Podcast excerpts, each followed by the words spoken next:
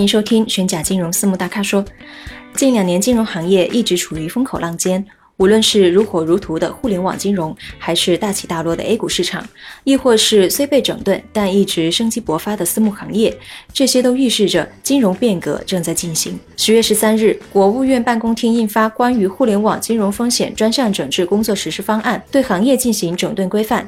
在此之前，八月二十四日堪称最严网贷新政正式落地。有“互联网金融界校长”之称的江南愤青陈宇直言，监管执行意见基本代表了过去四年多轰轰烈烈的互联网金融大潮正式退潮。去年的股灾之后，监管重新审视互联网金融的态度非常明显。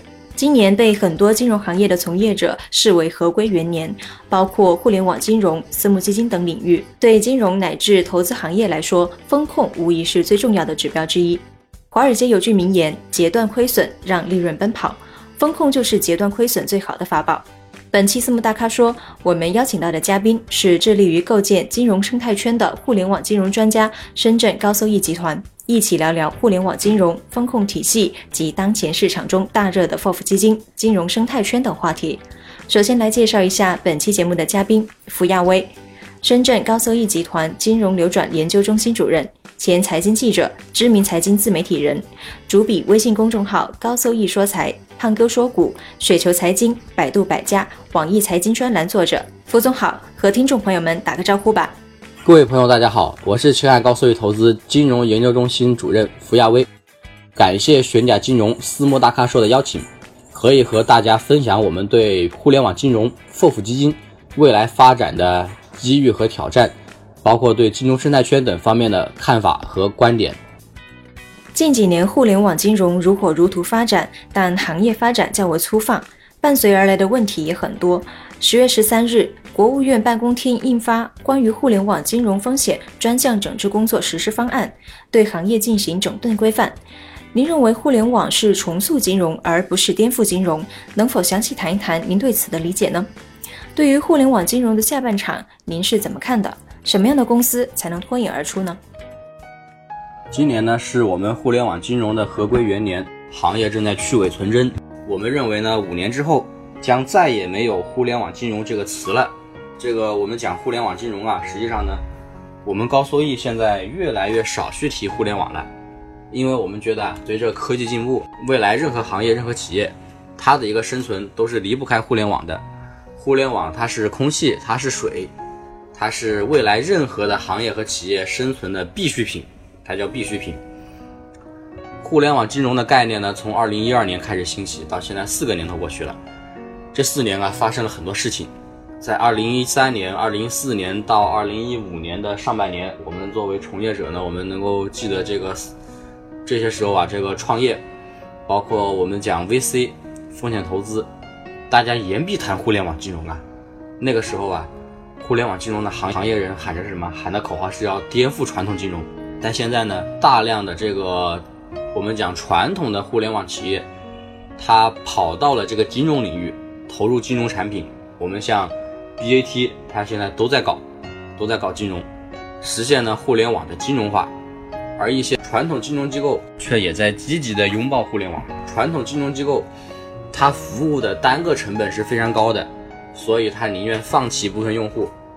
这并不是说他没有能力去解决这些用户的这个问题，而是说它成本上不划算。基于呢这样一个客观情况啊，我们高收益提出的是重塑金融生态，而不是颠覆金融生态。所谓重塑呢，把缺失的一些领域去补充起来，就是用科技的力量让金融服务呢便利化。互联网金融企业，它必须要懂金融，包括不管是从业者还是这个我们这个创业者，这个要深耕金融领域，具备一定的金融背景和金融知识。你不能说拉上几个互联网人，我就去搞互联网金融的创业，那样会出大事的。我们讲武功练到最高境界叫返璞归真。张无忌啊，他学太极拳，把招式都忘了，他只有初心没忘。后来后面是什么呢？叫神功大成啊。无招胜有招。我们现在呢，互联网金融啊，我这样概括它，我说是进入了一场足球比赛的下半场，或者说是奥运会的这个这这个后半段。因为为什么呢？因为之前我们经过这几年，很多这个不适合这个行业的，或者他居心不良的一些一些人啊，或一些公司，他已经被淘汰掉了。去年到今年，这个 P2P 网贷平台的这个排查呀。排查掉了大量的，甚至说大部分的企业。那么我们现在是到了下半场了，到了这个后半段，已经到了一个什么阶段呢？到了华山论剑的阶段了，就是你能到这个位置上的，到活到现在的，都已经是算是高手了。这个时候大家拼什么？拼的一定是谁拥有更优质的底层金融资产，谁更加尊重金融规律，谁更加深刻的理解金融本质。嗯。从最新的数据来看，私募九月吸金五千亿，规模已达八点五七万亿。从总规模来看，已经赶超公募，百亿级别的私募猛增至一百五十家。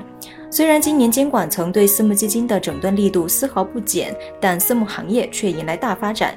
想请福总对私募迎来大发展背后主要原因和私募未来的发展做一个分析，并就此谈一谈其对市场的影响。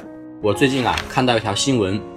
讲的是我们广州市的自贸区这个南沙区，发布了南沙促进私募投资基金业发展的实施办法，叫这个征求意见稿，提出呢将为这个工商注册在这个南沙区的私募投资基金，提供最高不超过一千万的现金奖励。南沙区内的这个私募基金管理人及这个私募基金的这种高管啊，包括骨干啊。他可以享受南沙的人才扶持政策，并且依据个人贡献获得最高不超过五百万元的奖励。呃，我现现在这个，大家看这个奖金的金额虽然丰厚，但是我想讲的它不是这个金额，而是另一个什么呢？叫扬眉吐气啊！这真是扬眉吐气，因为我我们听说过过奖励高新技术企业的是吧？奖励这个这个当地的这个科技企业呀、创新啊这个。然后奖励外资外商的这个招商引资啊，地方政府。但是我印象中，这是我第一次听说有地方政府拿出巨资去奖励私募的人才。以前只听说过部分银行的某些贷款，它还要限制我们私募的从业人员，对吧？因为我们这是个是高风险行业，我们知道呢，自今年一月份全国范围内暂停私募基金等这个投资类企业的登记注册后，关闸的这个私募基金行业迎来了史上最严的监管年，我们叫做进入存量清理期。不少的企业呢，憋屈了一个春夏秋，人不见其开放，现在都到冬天了啊，只能默默难受。而近期在北京、上海和深圳这个三个这个一线城市，它还在暂停注册的情况下。广州做了什么事呢？他近期突然抢占先机，放开私募基金注册。前段时间啊，我们高收益去江西省的共青城市，它这个城市它是以我们这个共青团命名的，叫共青城。然后它是一个市，他们市呢说要打造这个私募小镇，园区占地是约七百亩，包括前海高收益、中航资本、宜信财富等等的这个一批金融机构，它已经落户了。总计的这个私募机构有一千多家，管理的资金规模突破了三千亿。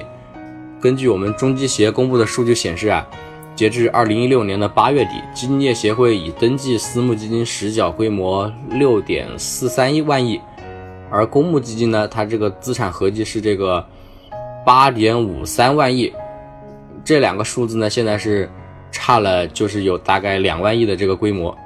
它但是呢，我们看到的是一个一个什么呢？就是一年半左右的这个时间啊。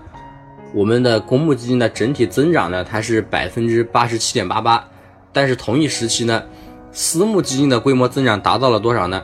达到了百分之两百零五点三二，是这个公募基金增长速度的两到三倍。也就是说，现在公募基金和私募基金它这个体量的这个差距啊，它将会是越来越小，越来越小。这说明了一个什么问题啊？说明今年啊，虽然被业内视为是这个私募的监管大年，私募行业呢，我们面临最严监管。我们前段时间不是说有好多新闻说这个中基协半天时间内干掉了八千多家空壳私募。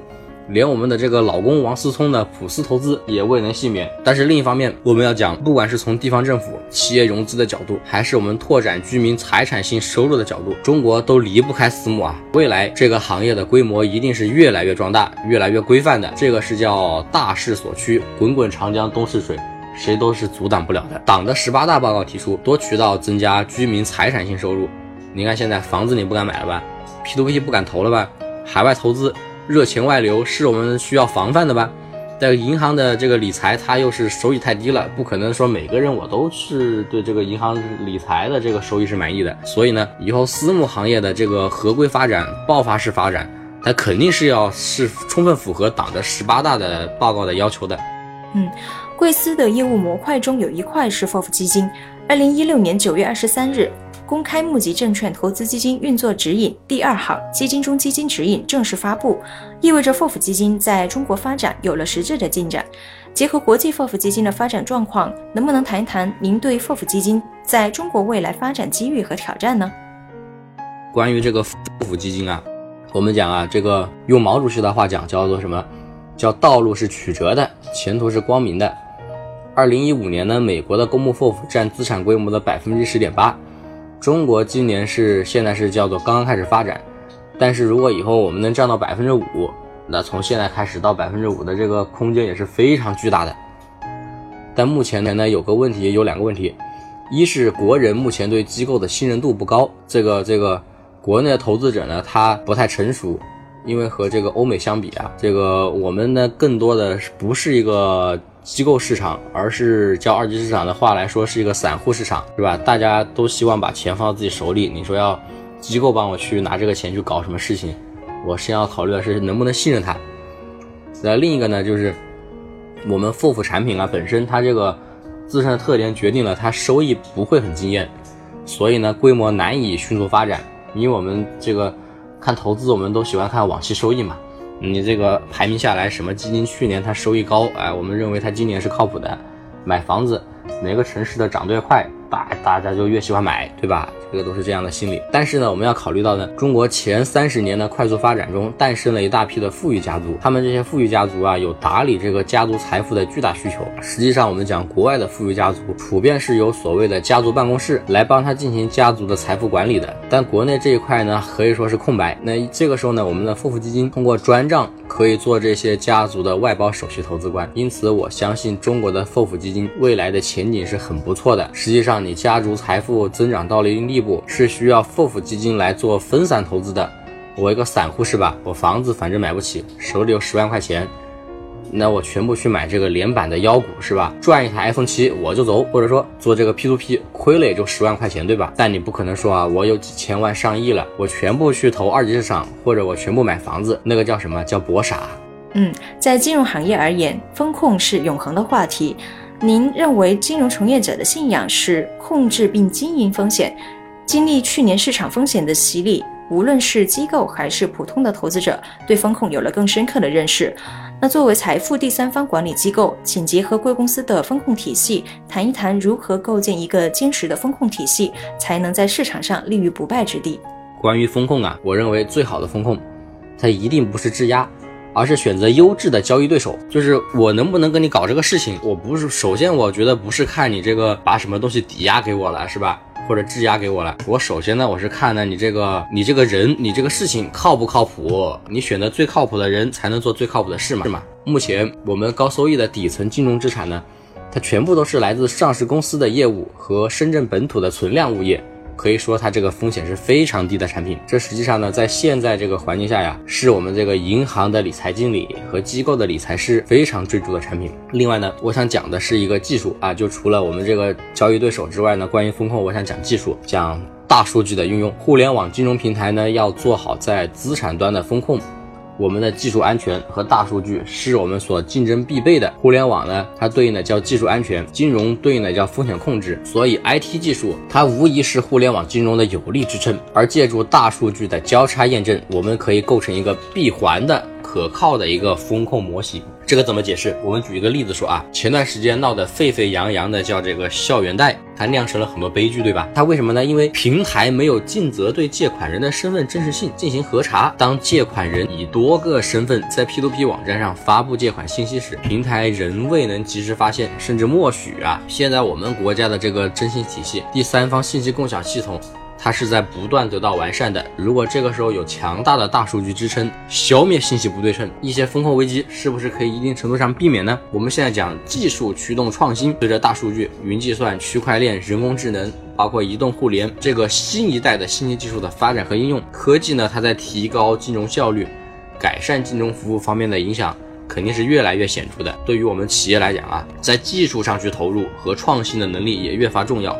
我们公司呢，此前是深耕二手信托流转，积累了几十万的用户数据。我们知道，这个做这个信托的理财的，或者是对信托感兴趣的这个用户，它大部分来说啊，应该还是这个我们讲的优质的用户，或者讲这个合格投资人的。在这样一大批的合格投资人的这种数据基础上呢，我们打造了叫高收益的涨富宝平台，搞滴滴理财啊，就是模仿滴滴打车啊。这个平台的商业模式完全是建立在大数据基础上的。为什么叫滴滴理财啊？滴滴打车是，你你在互联网平台上打车，选择这个这个这个租车的师傅，然后给他评分。这个滴滴理财也是啊。你在我们平台上选理财产品，选这个理财师，然后你去给理财师打分，看谁靠谱，谁分数就越来越高。所以呢，我们这个滴滴理财这个叫涨付宝平台，它是一个纯平台，它这里面的理财师不属于我们高收益的，我们只需要养几十个人，就是我们的高收益财富公司去维护这个平台。这个平台是完全立体的，APP、微站、网站实现全方位的交互。怎么运作呢？我们假设一个场景啊，一个理财师，他可能是平安银行的，对吧？他来到我们这个平台，首先他的目的是寻找客户。那我们平台呢有几十万的用户，他把自己的产品拿过来，在我们这里开门店，经过我们的审核，啊，审核它的真实性、合法、合规性，它就可以挂到平台上。这就像一个天猫商城，客户可以看到理财师，但理财师看不到客户。客户呢，他给产品点评，给理财师点评。理财师怎么接触更多客户呢？就需要你评分高喽，在平台活跃度高。啊，你经常去解答别人的问题啊，帮人家一点忙啊，是不是？对的，然后跟客户多互互动啊，你就能被推到前面了。然后我们这个未来的收费呢，是对理财师收取驻场费，在第一次你跟客户互动的时候收取这个客单费，就跟我们现在这个婚恋网站上一样，你在世纪佳缘上你看中了一个姑娘是吧？你想跟她聊天，你要贴张邮票是吧？这个这个，我们很多朋友都是男同志，都是很熟悉这个的。但之后呢，我们就不再收费了。然后这个客户还可以通过 GPS 寻找身边的理财师，跟你接触，听你分析，你分析的靠谱，我们这个单就成了。因为啊，我们觉得啊，是从行业的演进来看，过去我们讲简单复制，但是缺少核心技术的商业模式，已经是难以为继了，是吧？你看别人赚钱，然后你模仿别人的这个这个方法，你再想去赚钱，不好意思。这个人家吃完了，流水席吃完了，你过去是接盘的。呃，比如说呢，我们二零三年是吧？我们搞一个 P2P 平台，我们去拿去融资，这个成功的概率是很大的。到了二零四年呢，你再开一家 P2P 呢，你死亡的概率大大增加，大大增加了，对吧？到了今年，你还去搞一家 P2P，还去重新创业，人家说你这就是在找死。实际上。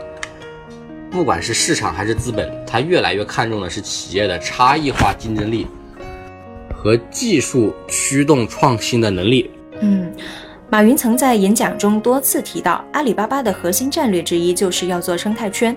贵司也提到想构建金融生态圈，能否详细谈一谈您对金融生态圈的理解呢？同时，贵公司现在主做智能投顾、私募基金、财富管理三大板块。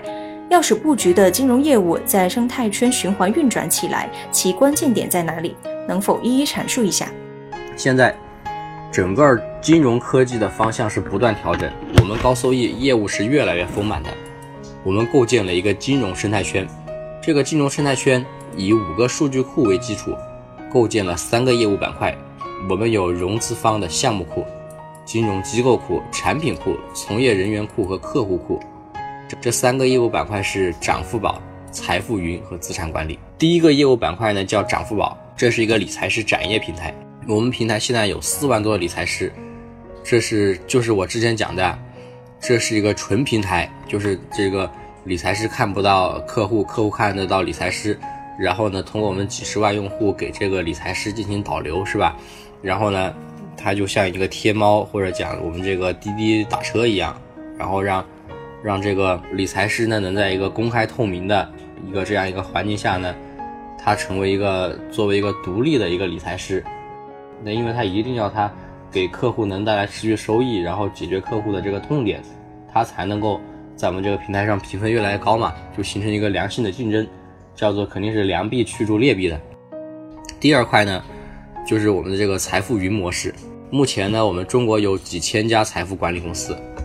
它都没有办法独立生存，你要么背靠产业背景，帮开发商、金控平台融资，要么自己打造金控平台，自己进入资产管理行业。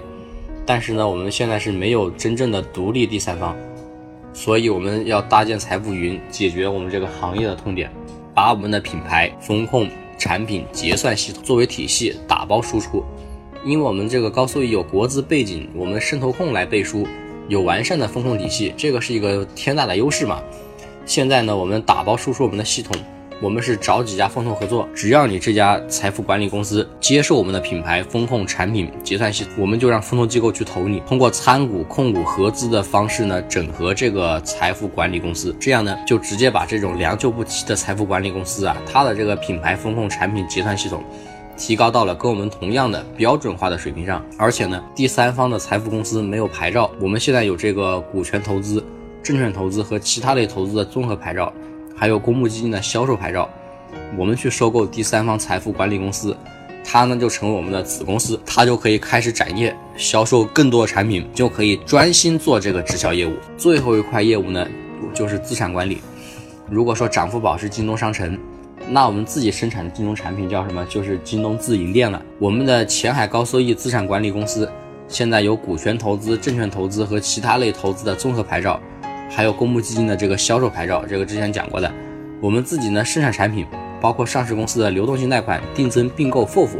我们还承包了网信证券的资产管理团队，我们可以开发这个证券资管这些产品啊，我们也放在涨付宝的平台。这样呢，一个理财师他本来是想来平台找客户卖产品的，现在呢，他也可以在我们的平台采购产品，给客户更多元、更丰富的配置。这个时候呢，他又给我们的平台创造价值了。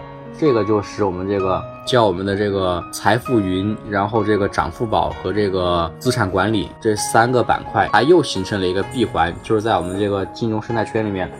它是息息相关的。今年的五月十二号，我们获得了私募全牌照。目前啊，我们全国持有证券、股权和其他类全牌照的私募基金不到一百家。这些这次的私募基金清盘啊，一次性我们是讲清掉了一到两万家。我们已经拥有了很大的优势，所以我们可以介入大量的业务。尤其是我们这个今年的私募基金管理的这个暂行办法实施之后，我们到现在已经发了八期产品，全都是今年发的，包括定增、公司留贷、有限合伙等等。估计到年底啊，我们能做三十到四十个亿。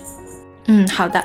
不知不觉就聊了这么久，福总在访谈中谈到了最近非常火的互联网金融新规、高收益风控体系、私募资管规模赶超公募、FOF 基金的现状和未来、金融生态圈等诸多的话题，内容很多，干货满满。对于互联网金融，福总表示，互联网金融进入下半场，华山论剑，拼的一定是谁拥有更优质的底层金融资产。谁更尊重金融规律？谁更深刻理解金融本质？至于风控，福总认为最好的风控并不是质押，而是选择优质的交易对手。差异化竞争力和以技术驱动创新的能力都是重要的参考标准。那说到最近广州在国内率先重启私募基金注册，并出台私募人才奖励政策，国内私募资管总规模赶超公募等新闻，福总觉得这对业内来说非常扬眉吐气。认为私募行业规模越来越壮大，越来越规范，是大势所趋，谁都改变不了。对于 FOF 基金的未来，傅总也是非常看好。他表示，现在的道路虽有曲折，但前途是非常光明的。最后，傅总还对高收益的金融生态构想做了详细的阐述。金融生态圈也是玄甲金融一直在努力构建的。我们的一句 slogan 就是。构建连接人与财富的精准资管生态圈，并已在资产管理、财富管理、金融科技三大业务上做了大力布局。未来也期待能和高收益和业内朋友合作共赢，共同进步。一路聊下来，收获很多。最后感谢福总在百忙之中接受玄甲金融私募大咖说栏目的专访，祝高收益在资本市场大展宏图，越来越好。然后感谢大家呢对我们高收益及玄甲金融私募大咖说栏目的支持及本次聆听，谢谢大家。玄甲金融祝大家投资顺利，生活愉快，周末愉快。